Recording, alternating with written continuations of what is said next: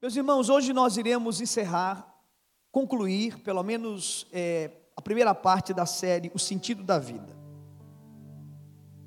Vamos voltar a falar desse assunto, não sei quando, talvez final de fevereiro, início de março, não sei. O Espírito, Santo, o Espírito Santo vai confirmando isso ao coração da gente. Mas hoje nós iremos concluir o que nós chamaremos de a primeira parte. E vai virar um livro, vamos escrever um livro, estamos decididos como é, toda a equipe de pastores da igreja, nós iremos escrever um livro sobre esse tema, o sentido da vida. E eu quero continuar falando sobre o livro de Eclesiastes. Não vamos aqui dizer que foi Salomão o escritor, apesar de eu achar que foi, mas como não se tem como provar, nós vamos falar sobre o Eclesiastes. E a gente não pode esquecer que o livro de Eclesiastes, ele foi escrito exatamente com esse objetivo, com o objetivo de mostrar qual é o sentido da vida. Eu quero ler com você agora o capítulo 3. Pega a sua Bíblia, Eclesiastes capítulo 3. Eu quero ler dois versículos com você, o 16 e o 17. Eclesiastes capítulo 3, verso 16 e 17. Diz assim a palavra de Deus: Descobri também que debaixo do sol no lugar da justiça havia impiedade. No lugar da retidão, ainda mais impiedade. Fiquei pensando: justo e o ímpio, Deus julgará ambos. Pois há um tempo para todo propósito, um tempo para tudo o que acontece. Essa é a porção da, do texto de Eclesiastes que eu quero falar. Vocês que estão acompanhando a série vão lembrar que no capítulo 3, o Eclesiastes está trazendo para a mesa da reflexão sobre o sentido da vida alguns temas importantes da humanidade. Dentre eles, o tempo, que nós já discorremos, a morte. E agora, o Eclesiastes traz mais um tema para essa reflexão. Que tema é esse? A justiça. E eu quero falar nessa noite sobre esse tema, a justiça. O Eclesiastes vai partir do mesmo princípio que ele usou para os outros temas. Ele parte de um ponto de convergência. Qual é o ponto de convergência? Este mundo é injusto. Alguém tem dúvidas, irmãos, que esse mundo é injusto? Basta você observar, basta você perceber o mundo à tua volta, a realidade à tua volta, e você logo chegará a esta conclusão. Nem precisamos da Bíblia para isso. Então Salomão mais uma vez está partindo de ponto de convergência. Este mundo, ele é um mundo injusto. Lembro-me agora daquela música tão conhecida do cancioneiro popular brasileiro, eu acho que é do Legião Urbana. Que país é este? Quem lembra dessa música? Que país é este? E nessa música, a primeira estrofe dela diz assim: nas favelas, no Senado, sujeira para todo lado. Parece até que a música foi escrita em 2022. Mas não, ela é uma música antiga. Inclusive, ela foi, ela foi lançada bem depois de ser composta. O, o escritor disse que ele não lançou porque ele esperava que as coisas melhorassem. E como não melhorou, ele disse: É, vou botar música. E parece que ela está tão atual que foi feita agora, em 2022. Lá em Brasília, no Palácio dos Poderes, no Supremo, no chamado STF, Supremo Tribunal Federal, bem na frente dele, tem um símbolo que representa a justiça. Que símbolo é esse? Uma mulher. Uma mulher com seus olhos vendados, sentada, com uma espada no seu colo. Na mitologia grega, o nome da deusa da justiça é Temis. Seu símbolo é também uma mulher vendada. Só que essa mulher, ela não está sentada, ela está em pé. De um lado, na sua mão, ela tem uma espada. Do outro lado, ela tem uma balança. E são símbolos bem sugestivos para o direito. Balança porque a gente não pode usar dois pesos e duas medidas. a venda para dizer que a justiça precisa ser cega, não olhar aquele que está sendo julgado, mas o que está sendo julgado. Ela fala da espada, porque a espada é esse objeto de, de temor, de respeito. Justiça tem que pôr respeito, poder. Seria bonito se fosse assim, não é? Mas sabemos que na prática não é. Mas como que o Evangelho vai jogar luz nesse tema? Só adiantando para você o título do livro que nós iremos escrever. O título do, do livro será O Sentido da Vida. O Eclesiastes segundo o Evangelho. Como que o Evangelho joga luz no Eclesiastes? E aí fica uma dica para você. Temos falado muito isso aqui no IBP. O Evangelho não é só uma mensagem das mensagens da Bíblia, ela é a mensagem da Bíblia. Portanto, ela também é uma lente de interpretação. Se você quer entender a Bíblia inteira, leia a Bíblia com essa lente, que é a lente do Evangelho. Muitos dizem que o Velho Testamento não é palavra de Deus, que o Novo Testamento é a palavra de Deus para nós e o Velho Testamento não é a palavra de Deus para nós. Isso é um engano, um engodo do inimigo. Toda a Bíblia é a palavra de Deus. A primeira, a primeira linha, ou a primeira é, página do livro de Gênesis e a última linha ou página do livro de Apocalipse, toda a Bíblia é a palavra de Deus. No entanto, ela precisa ser interpretada a partir da ótica do Evangelho e nós iremos jogar luz nesse tema. A minha mensagem de hoje é aquela mensagem que eu disse que eu iria pregar e quatro domingos atrás. Aprove a Deus que fosse hoje. Eu tenho como objetivo responder três perguntas aqui hoje. Primeira pergunta: de onde vem o nosso anseio por justiça? Segunda pergunta que eu quero responder: por que este mundo é injusto? E a terceira pergunta que nós iremos responder é: como conciliar um Deus que é, ao mesmo tempo, um juiz justo e um pai misericordioso ou amoroso? Como conciliar isso? E vamos por partes. Primeiro eu quero falar sobre de onde vem o nosso anseio por justiça. Aqui eu quero atenção redobrada. Quem lembra que ontem, em um dado momento da pregação, eu disse assim: tem algo que eu gostaria de dizer para vocês, mas não posso. Quem lembra disso? Eu disse assim: a priori o que eu posso dizer é isto aqui, mas eu vou voltar a falar. E vou falar agora. Olha aqui para mim com muita atenção. De onde vem o nosso anseio por justiça. Segundo a Bíblia, segundo o Evangelho, o nosso anseio por justiça vem da ira de Deus. Quer ver como eu sou profeta? Quer ver como eu sou profeta agora? Eu sei o que você pensou. Sabe o que você pensou? Como assim, pastor? O meu Deus, Ele é amor, Ele não se ira. Eu sei o que você está pensando, irmão. Pois eu quero te dizer que você está parcialmente certo. Você está certo quando você diz que Deus é amor mas você está equivocado. E aí eu diria, talvez até sinceramente equivocado, porque as pessoas podem estar sinceramente equivocadas. E aí eu digo que se você pensa assim, você está sinceramente equivocado. Deus, ele é amor. Mas Deus se ira. E ele se ira exatamente porque ele é amor. Nós vamos entender isso. O problema, irmãos, é que depois que o homem caiu, ele quer fazer Deus a sua imagem, a sua imagem e semelhança. Como é que a gente vai conhecer Deus? Ah, eu já sei, pastor, vendo vídeos no YouTube. Vídeos flufluzinhos no YouTube. No YouTube. Oh. YouTube. YouTube. Você quer conhecer Deus? Olha para a Escritura. Hoje nós vamos pregar e vamos usar. Eu vou prezar muito que você use sua Bíblia hoje. Eu quero que você pegue sua Bíblia em Romanos. Romanos capítulo 1. Eu tenho como objetivo provar para você na Bíblia, não é minha opinião. Não é minha opinião, é na Bíblia. Esse é meu papel como um pregador. É na Bíblia mostrar quem é Deus. Romanos capítulo 1, versículo 17 e 18 diz assim a palavra de Deus. Porque, o porque no Evangelho é revelada a justiça de Deus. Olha que o Evangelho está falando de justiça aqui.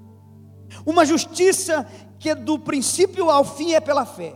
Como está escrito, o justo viverá pela fé. Verso 18. Portanto, a ira de quem, gente? Não, não acredito. Está escrito assim na tua Bíblia? A ira de quem? Mas Deus não é flufluzinho? E Deus se ira, pastor? Aqui o texto. Pois o Portanto, a ira de Deus é revelada dos céus contra toda a impiedade e injustiça dos homens que suprimem a verdade pela injustiça. Veja que a ira de Deus se manifesta contra a injustiça. Passe uma folha para frente. Capítulo 2. Capítulo 2, versículo 5. Do mesmo Romanos. Contudo, por causa da sua teimosia e do seu coração obstinado, você está acumulando ira para si mesmo, para o dia da ira de Deus, quando se revelará o seu justo julgamento. Mais uma página para frente, Romanos 3, verso 5. Mas, se a nossa injustiça ressalta de maneira ainda mais clara a justiça de Deus, que diremos? que Deus é injusto por aplicar a sua ira? Vá para Efésios. Efésios. Efésios capítulo 5.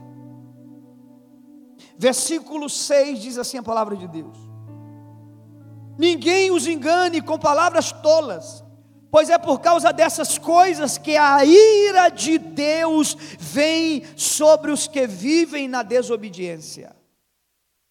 E último texto dessa primeira parte, 1 Tessalonicenses, por favor, pegue sua Bíblia. 1 Tessalonicenses capítulo 5, verso 9 diz: Porque Deus não nos destinou para a ira, mas para recebermos a salvação por meio de nosso Senhor Jesus Cristo. Veja que alguns serão poupados dessa ira. Por favor, olhe para cá agora. Ontem eu disse que a Bíblia fala de uma ira vindoura. Vamos supor que você soubesse que alguma coisa iria acontecer e destruir completamente a terra, que um, um cometa atingiria a terra, e você detém essa mensagem, você pode avisar, e vamos supor que se você avisasse essas pessoas e tivesse um lugar seguro para essas pessoas. Esse é o meu sentimento hoje. É o mesmo sentimento que eu tenho que todo pregador genuíno do evangelho te, precisa ter. Então por que que Deus se ira? Deus se ira exatamente porque em seu caráter existe amor e justiça. Eu vou te contar aqui algumas histórias. Primeiro, eu quero te contar uma história que aconteceu no Espírito Santo. História verídica. A história de um moço que ele foi preso acusado de pedofilia. Foi preso e ele foi estuprado muitas vezes, foi agredido muitas vezes. E como ele tinha diabetes, aquilo se agravou e ele ficou cego, completamente cego dos dois olhos. Sua esposa, quem gostaria de ser esposa de um pedófilo, de um estuprador? A esposa abandonou ele. Os filhos, os filhos não o visitavam, porque quem que visitaria um homem assim, um monstro? E ele foi esquecido, abandonado num presídio. História verídica. Inclusive, essa história fez um político do Estado não se reeleger. História longa, depois você pesquisa sobre isso. E ele depois de dez anos, um homem se levanta e assume o crime. E diz que ele era o culpado e que aquele homem era inocente. O que você sente quando você escuta uma história dessa? Sinceramente. Não dá uma, uma ira, assim, uma raiva? Você não fica assim? Aí ele foi liberto, mas a esposa já estava casada, já tinha outros filhos. Ele era cego. Ah, o Estado indenizou. Quem vai indenizar a história de um homem, irmão? Quem consegue indenizar? Então isso mexe com a gente. Vamos supor que uma menina, uma criança de 5 anos de idade sumiu na cidade de Pinheiro, desapareceu. Ninguém soube do paradeiro dessa criança. Dez anos depois, portanto, essa criança estará com 15 anos de idade. Ela foi encontrada. Só que ela foi encontrada morta. Em um quarto escuro, porque por todos esses anos, essa criança foi diuturnamente abusada sexualmente por esse monstro. Claro que essa história é, é hipotética. Como é que você se sentiria? Você ficaria neutro? Se você ficar neutro, você é um monstro. Isso revolta a gente. Eu, por exemplo, fiquei muito revoltado com um vídeo da mãe da Jaciara aqui da igreja sendo assaltada semana passada. Aquilo me revoltou, irmão. Quando eu vi aquele homem puxando o cabelo daquela senhora, meu Deus do céu. Meu Deus do céu, como aquilo me revoltou. Revolta ou não revolta? De onde vem nosso anseio por justiça? Vem da ira de Deus. E a ira de Deus vem porque Ele é exatamente, completamente justo. Se você se ira diante de injustiças, se eu que sou mal me iro diante de justiças, imagina Deus, um ser completamente perfeito. Você sabe por que, que Deus odeia o divórcio? A Bíblia diz que Deus odeia o divórcio. Não sou eu, não, é a Bíblia. Ah, pastor, e Deus odeia? Deus odeia, diz a Bíblia, que Ele odeia o divórcio. E por que, que Ele odeia o divórcio? Porque Ele ama a família. Amém? Veja que Ele odeia porque Ele ama. Odeia o divórcio porque ama a família. Por que, que Deus odeia o aborto? Porque Ele ama crianças. Por que, que nós deveríamos odiar o holocausto? Porque nós amamos os judeus.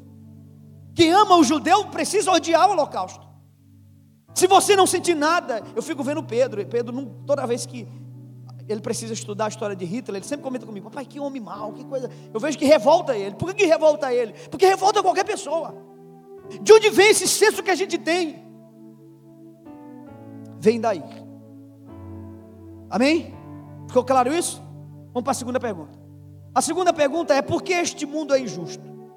E essa é uma boa pergunta, porque vamos lá, irmãos. Se esse mundo foi feito por um Deus justo, como é que ele é agora um mundo injusto? Um poeta francês que viveu no século XIX chamado Charles Baudelaire. Olha o que ele disse: Se Deus existe, ele é o diabo.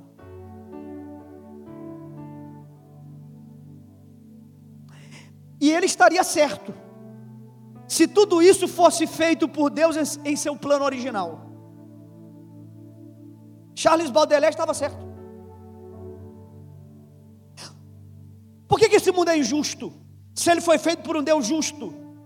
Tem uma coisa que explica, o que nós chamamos na teologia de a queda, o pecado. E sabe por que, irmãos, que é, não há santidade nas igrejas? Porque não se fala disso. Então as pessoas conseguem viver dentro da igreja com a vida dúbia, uma vida de pecado. Elas conseguem estar no púlpito, elas conseguem estar dentro do templo e não tem temor nenhum, por quê? Porque não se fala disso, mas nós precisamos falar disso. Como o pecado é terrível. Eu quero falar algo para você sobre a queda. Pastor Luciano, em uma das mensagens do ano passado, ele disse Sabe por que Deus tirou o homem do, do jardim? Deus tirou o homem do jardim, não foi apenas como uma consequência ou punição, foi por amor. Porque se o homem continuasse no jardim, ele seria exterminado, fulminado, completamente esmagado pela santidade de Deus. Você já parou para pensar quantos pecados Adão e Eva cometeram para que esse mundo ficasse tão justo como ele está? um pecado. Irmão, se tudo que aconteceu aconteceu por causa de um pecado, agora eu vou lembrar do saudoso Billy Graham. Ele dizia o seguinte: o pecado deve ser terrível mesmo. Porque se Deus não poupou o seu único filho por causa dele, é porque o pecado é terrível. Completamente terrível. E bem, o que é pecado? Pecado é no sentido mais correto da expressão, errar o alvo. E qual é o alvo? O alvo era o coração de Deus. Esse é o alvo. A raiz do pecado, irmãos, não começa em Adão, começa em Lúcifer. Eu vou te explicar isso aqui. No que eu chamo de presunção do acerto. No livro de Ezequiel, capítulo 28, 17 e 18, fala sobre o dia em que Lúcifer virou Satanás. Deus não fez Satanás, Deus fez Lúcifer. E Lúcifer virou Satanás. Esse texto que eu dei a referência diz que ele se encontrou perfeito até o dia em que se, em que se encontrou comércio em seu coração. Olha só, como assim? A Bíblia diz que Lúcifer virou Satanás no dia em que encontrou-se comércio no seu coração. Ou seja, no dia em que ele pensou em Deus nas categorias de troca, de barganha. O dia em que Lúcifer achou que a prestação de serviço dele poderia aferir a ele algum tipo de vantagem, aí nasceu o pecado.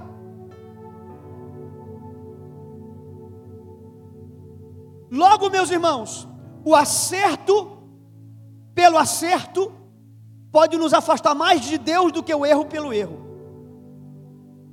Vou explicar. Dois homens foram ao templo. Um achava que fazia tudo certo. O outro sabia que fazia tudo errado. Quem saiu justificado do templo? Você sabe que eu estou falando do fariseu e do publicano? Um pai tinha dois filhos.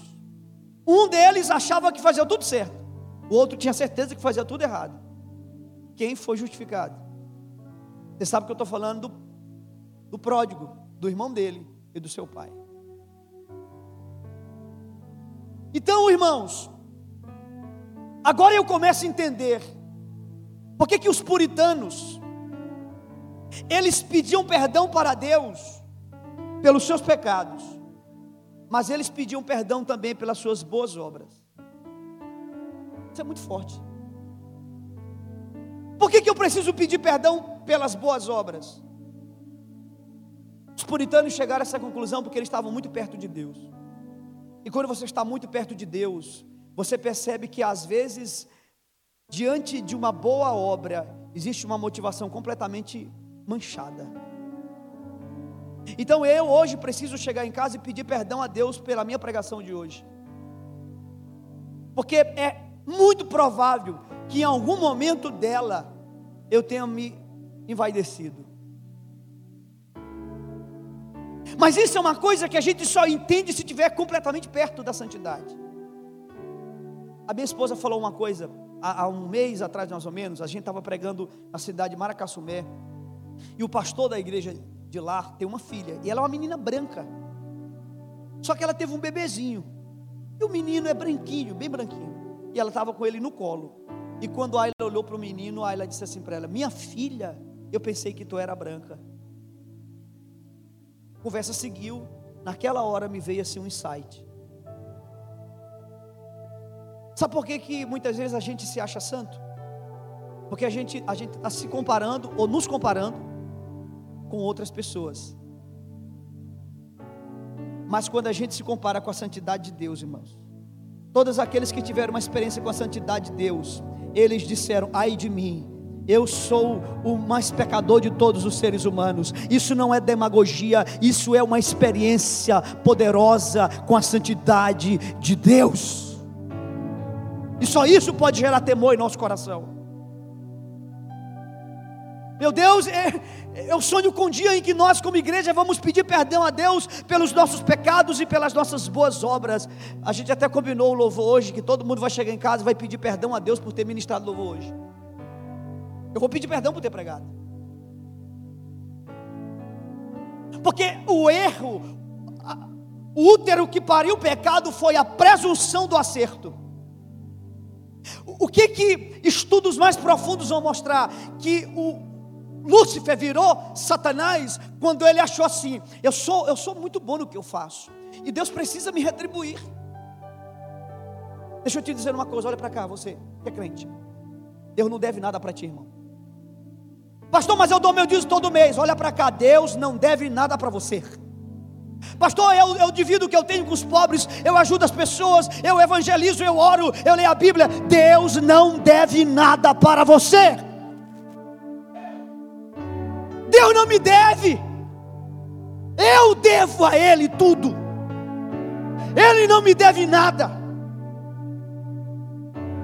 Então essas pregações de barganha, de troca. Olha, se você der o seu dízimo, você será uma pessoa muito rica. Se você fizer isso, Deus vai receber você. O nome disso é pecado. Foi aí que nasceu. Foi a, quando, quando, se encontrou comércio no coração de Lúcifer, quando ele achou, não, Deus, eu preciso ser o favorito. Agora eu, eu tenho motivos para ser recebido. Ali ele errou o coração de Deus. Então o pecado não nasce em Adão, o pecado nasceu em Lúcifer, com esse sentimento. Meu Deus, que coisa forte. Eu quero só que você entenda. Por que, que esse mundo é injusto? Foi a queda, foi o pecado. O homem errou o alvo. Porque nesse mundo, um João Batista é preso e um Herodes permanece no trono. Neste mundo aqui, um José do Egito inocente é preso e a sua acusadora mentirosa se dá muito bem na vida. Neste mundo, um Barrabás é solto e Jesus crucificado. Mas aí tem uma esperança, por favor, tem uma esperança. O Eclesiastes vai dizer no capítulo 3, verso 17. Quando ele olha para. O texto diz que ele viu a casa onde deveria ser a casa da justiça. E ele viu que lá havia impiedade. No lugar onde deveria se julgar as questões, havia impiedade. Parece que ele está falando, da, meu Deus, dos tribunais dos nossos dias.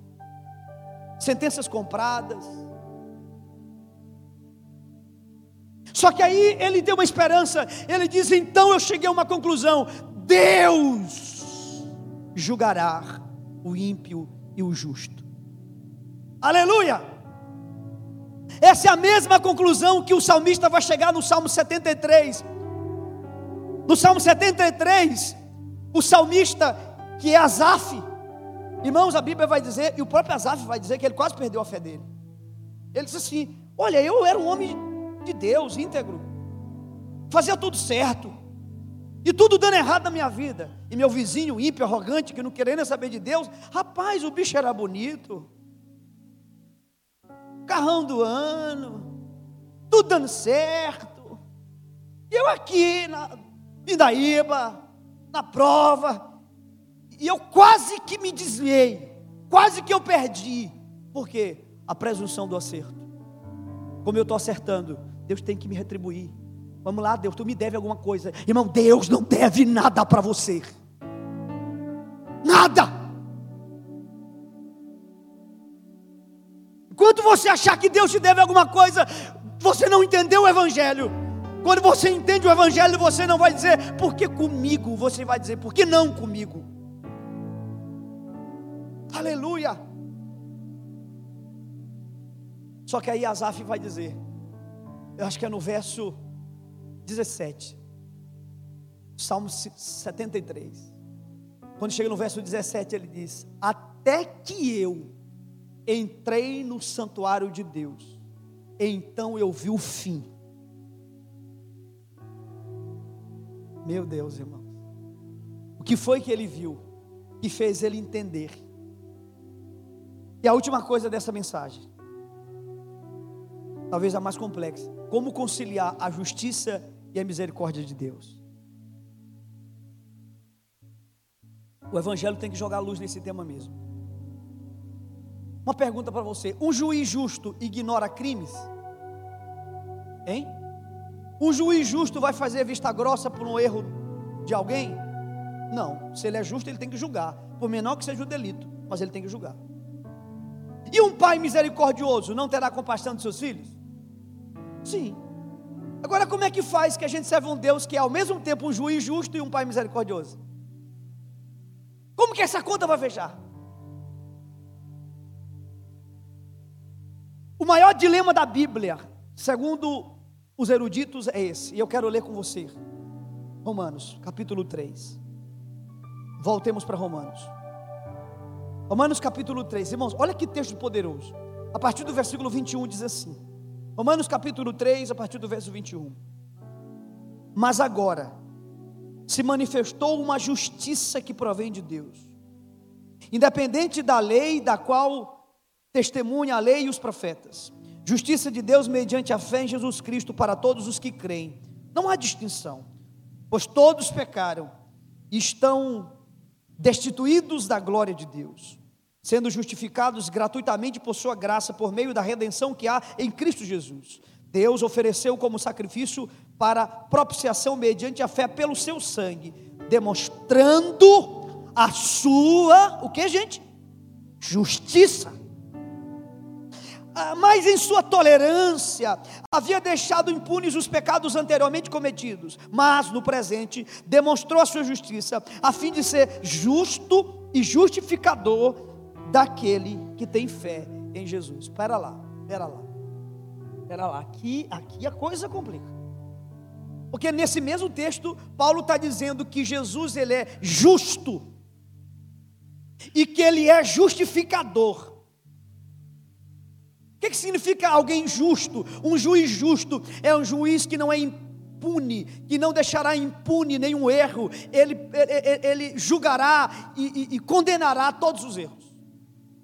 E o que, que é um Deus justificador? É um Deus que vai perdoar, que vai ter misericórdia. Agora, irmão, vamos lá. Eu vou criar uma outra cena, desculpa a cena que eu vou criar, desculpa mesmo, mas ela é a mais forte de todas que eu pude encontrar, por isso que eu vou criar essa cena. Mais uma vez, desculpa. Eu quero que você imagine uma cena. Você, você chegou em casa e você encontrou todos os entes da tua família mortos, assassinados, brutalmente assassinados. E o monstro que fez isso está lá, ainda com uma faca empunhada nas mãos, cheia de sangue. Que sangue? O sangue dos teus entes queridos. Só que você tão cheio de ira justa, você parte para cima dele, você consegue imobilizá-lo. Até que a polícia chegou, prendeu esse bandido, o levou à, cadeia, e ele então foi julgado. E no dia do juízo, do julgamento deste homem, você está lá assistindo tudo, e as lembranças e memórias ainda estão vívidas em tua cabeça. E de repente o juiz olha para esse criminoso e diz: Eu sei que você matou, de forma sanguinolenta, forma brutal os entes queridos desse, dessa pessoa. Mas eu quero dizer que eu sou um juiz muito amoroso e eu vou perdoar você. Você será solto. E, irmão, como é que você vai ficar? Dá até um negócio na gente, né? Mas como é que a gente então vai conciliar um Deus que é justo juiz e o Pai de misericórdia? Provérbios, pega a sua Bíblia em Provérbios. Eu tô, estou tô lendo textos porque eu quero munir você de base bíblica, porque eu estou falando. Provérbios capítulo 17, versículo 15. Eu estou finalizando. Diz assim: absolver, eu quero até que coloque esse texto para mim, por favor. Absolver o ímpio e condenar o justo são coisas que o Senhor odeia. O próprio Deus está dizendo que odeia isso. O próprio Deus está falando, ó, há, há duas injustiças que o Senhor abomina. A minha versão diz odeia. Que o inocente seja condenado e que o culpado seja colocado em plena liberdade como justo. E agora, pastor Luciano, porque a cruz foi isso bem aqui, ó. Ribinha, qual foi a maior injustiça que já aconteceu em toda a história humana? A maior injustiça foi o Filho de Deus, o próprio Deus, perfeito, sem mácula, sem erro, sem mancha alguma, ele foi morto naquela cruz, condenado e morto. E nós, pecadores, colocados em liberdade. Vamos lá, vamos lá, vamos lá. Eu quero que você entenda, essa conta vai fechar. É, Romanos, não, não abra isso aí, eu vou só recitar. Esse texto está dizendo o que? O Senhor abomina quando o inocente é condenado e o, o, o inocente é condenado e o culpado é liberto. Só que a Bíblia vai dizer em Romanos 3,23 que todos pecaram, ou seja, todos estão condenados. No versículo 10, 3, 10 de Romanos diz que não há nenhum justo. E agora, meu irmão? Agora, esse versículo, esse texto que eu vou ler aqui, por favor. Êxodo, Êxodo, rapidinho, pega a sua Bíblia em Êxodo. Segundo livro da Bíblia, Êxodo. Olha que texto, irmão, olha que texto. Êxodo capítulo 34, versículo 5. Diz assim a palavra de Deus. Então o Senhor desceu na nuvem, permaneceu ali com ele e proclamou o seu nome, o Senhor. E passou diante de Moisés proclamando: Senhor, Senhor, Deus compassivo e misericordioso, paciente, cheio de amor e de fidelidade, que mantém o seu amor a milhares e perdoa a maldade, a rebelião e o pecado. Contudo, contudo, não deixa de punir o culpado. Agora, o mesmo texto está dizendo que Deus é misericordioso e ele vai punir o culpado.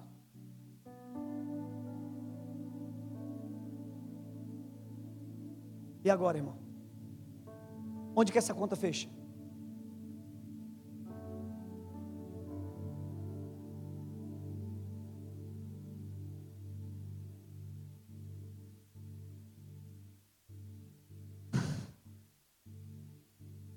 Só tem um lugar onde essa conta vai fechar. Na cruz. Oh, meu Deus, louvado seja o teu nome.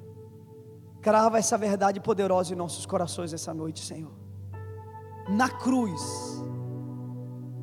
Na, a cruz é a invenção de um juiz justo. Porque na cruz será pago, quitado todos os pecados, todos eles.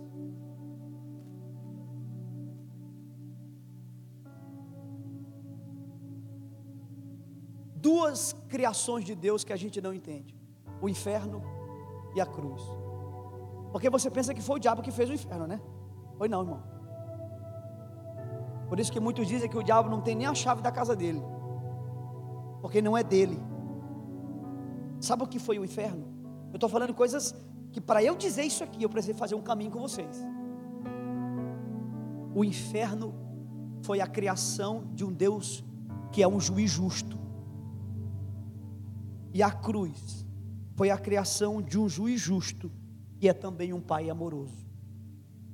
Todos os pecados serão punidos, esmagados, na cruz ou no inferno. Então, o que foi a cruz, Ribinha? A cruz foi Jesus aplacando o inferno que era nosso. Outro dia um amigo meu mandou um vídeo para mim dizendo assim, mostrando, pastor, olha esse vídeo aqui. Aí o vídeo falava da, dos pregos, né? De 17 centímetros que perfuraram os pés e as mãos de Jesus, a, a cruz de espinho, a, os chicotes, feito de, de couro com, com ossos pontiagudos e aquela coisa toda. Irmão, por favor, não foi disso que Jesus, não era isso que Jesus receava. Esse não foi o sofrimento. O sofrimento é inimaginável.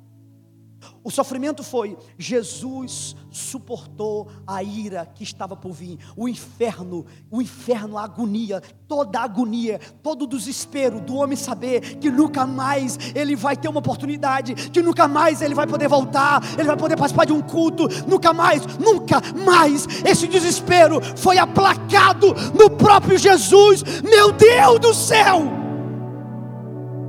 Aleluia! Meu Deus, que mensagem! Essa é a mensagem da cruz. O Filho Santo de Deus foi esmagado pelo próprio Pai. Onde é que está isso? Isaías. Olha o que Isaías vai dizer. Deixa eu ler para você, Isaías 53, versículo 10 e 11. Contudo, foi a vontade do Senhor esmagá-lo e fazê-lo sofrer e embora o Senhor tenha feito da vida dele uma oferta. Aí, Pedro. Aí, Pedro. Lembra aquele dia que tu perguntou para mim em casa por que, que Jesus não tinha sido assassinado E eu disse para ti que seria uma oferta. Olha aí na tua Bíblia aí. A Bíblia responde melhor do que eu, meu filho. Uma oferta pela culpa. Uma oferta. Foi uma entrega ele verá a sua prole e prolongará seus dias, e a vontade do Senhor prosperará em sua mão. Depois do sofrimento de sua alma, ele verá a luz e ficará satisfeito pelo seu conhecimento. Meu servo justo justificará a muitos e levará a iniquidade deles.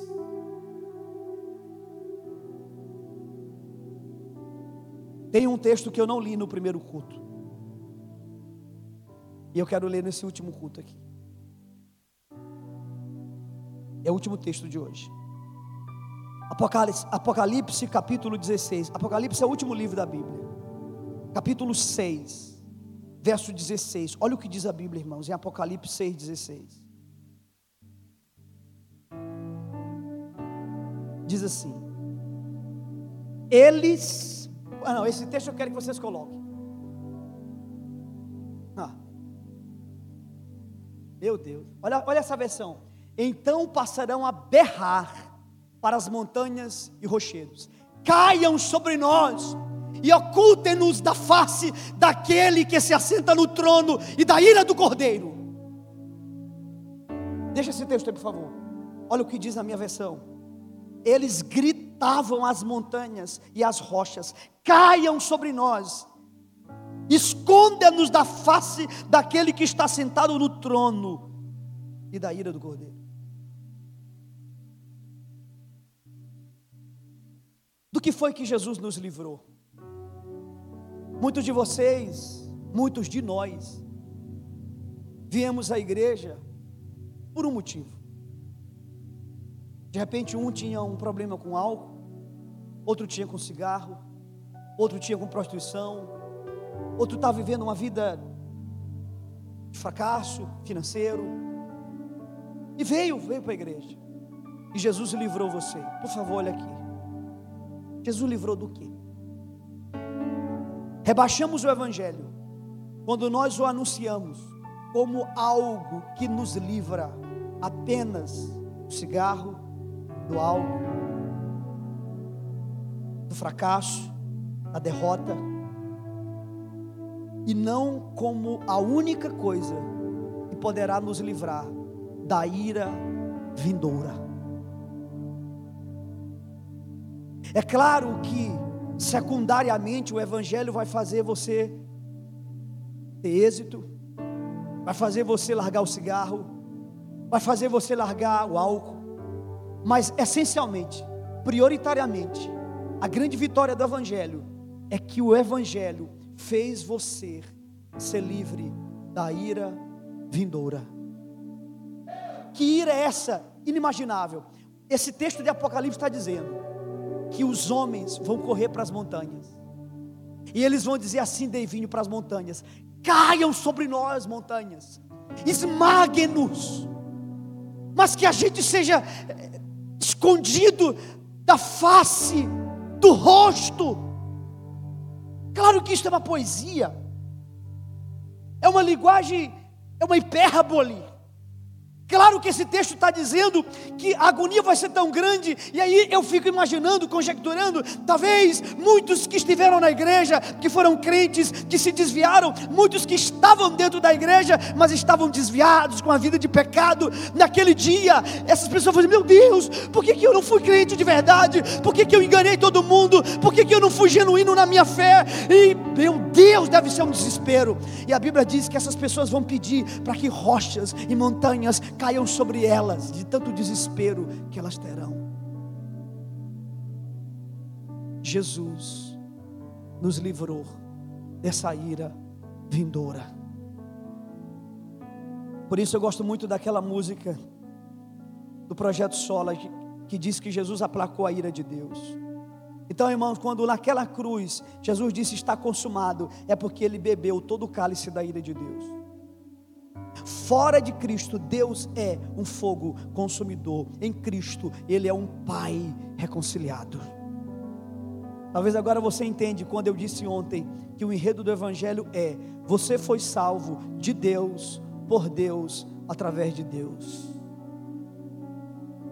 Pode ficar em pé.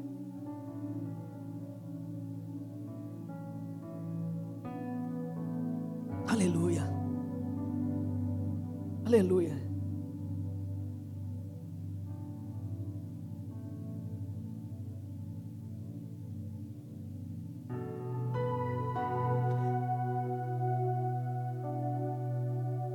De um lado vai haver muito desespero.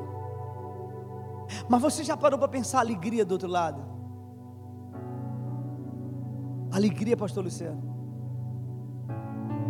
Alegria. Eu te garanto que não tem prosperidade financeira que vai se comparar, Diego, com essa alegria. Não tem, Nilton, sucesso profissional que se compare à alegria. Essa é a promessa da Bíblia. Este livro fala de uma ira, uma ira que vai vir sobre toda desobediência. Irmãos, e se eu, Ribinha, um pecador miserável, se eu fiquei revoltado quando eu vi aquele homem esticando o cabelo daquela senhora, mexeu comigo de tal maneira, eu não, eu sou um homenzinho de um metro e meio, eu não sei o que eu farei com aquele homem. E não te escandaliza, irmão, com o teu pastor. Eu não sei o que eu faria com aquele homem. Me revolta. Eu, pecador, miserável. Agora você imagina Deus santo, perfeito, completamente correto. Tão santo, tão santo, tão santo, que a gente não consegue comparar com nada. O pecado será esmagado.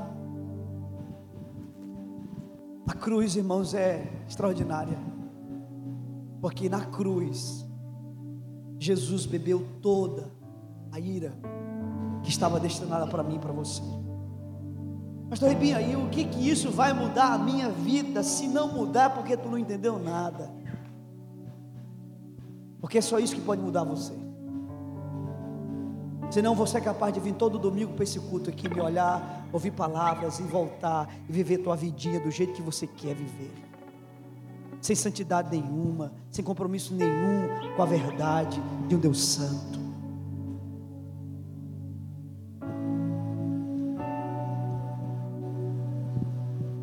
Hoje, hoje eu, meu Deus, eu senti tanta alegria.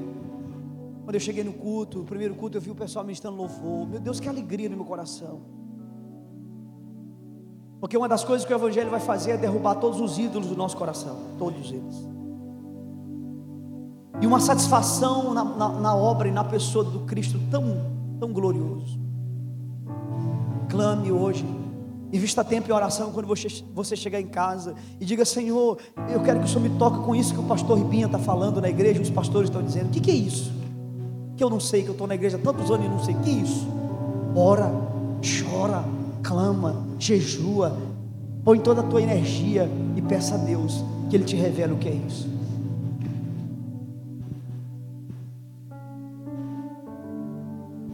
Eu, tentei, eu tento imaginar. Esse texto de Apocalipse é muito forte, irmão. Irmãos, a gente luta para viver. Marcela é da área da saúde. Eu sei que ela já viu, infelizmente, pessoas morrendo.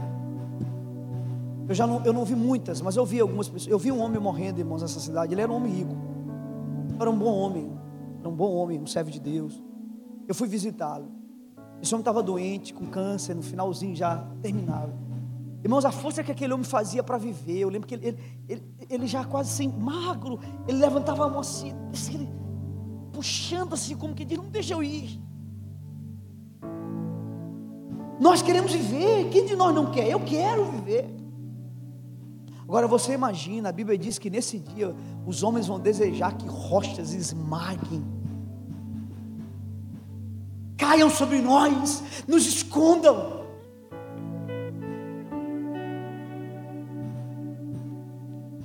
Mas aqueles que estiveram banhados pelo sangue do Cordeiro, vai ser uma alegria como você nunca teve igual. Qual foi o dia mais feliz da tua vida? Humanamente falando. Talvez Aí eu não quero nem que vocês coloquem nessa conta o aceitar Jesus. Eu quero que vocês pensem em outros dias. Por exemplo, o dia que eu, eu fui pai. Foi um dia muito feliz para mim. Talvez o dia em que você, não sei, um, um dia muito feliz. Pensa num dia muito feliz. Pega isso. Multiplica isso por milhares e milhões de vezes. Vai ser dia em que você vai olhar o Cordeiro. Cordeiro que libertou você do cigarro, libertou você da bebida, libertou você da prostituição, libertou você do fracasso, libertou você de um monte de coisas, mas que essencialmente poupou você dessa ira vindoura. Eu quero que você feche os olhos, eu quero que você deixe que o Espírito Santo conduza você em adoração agora.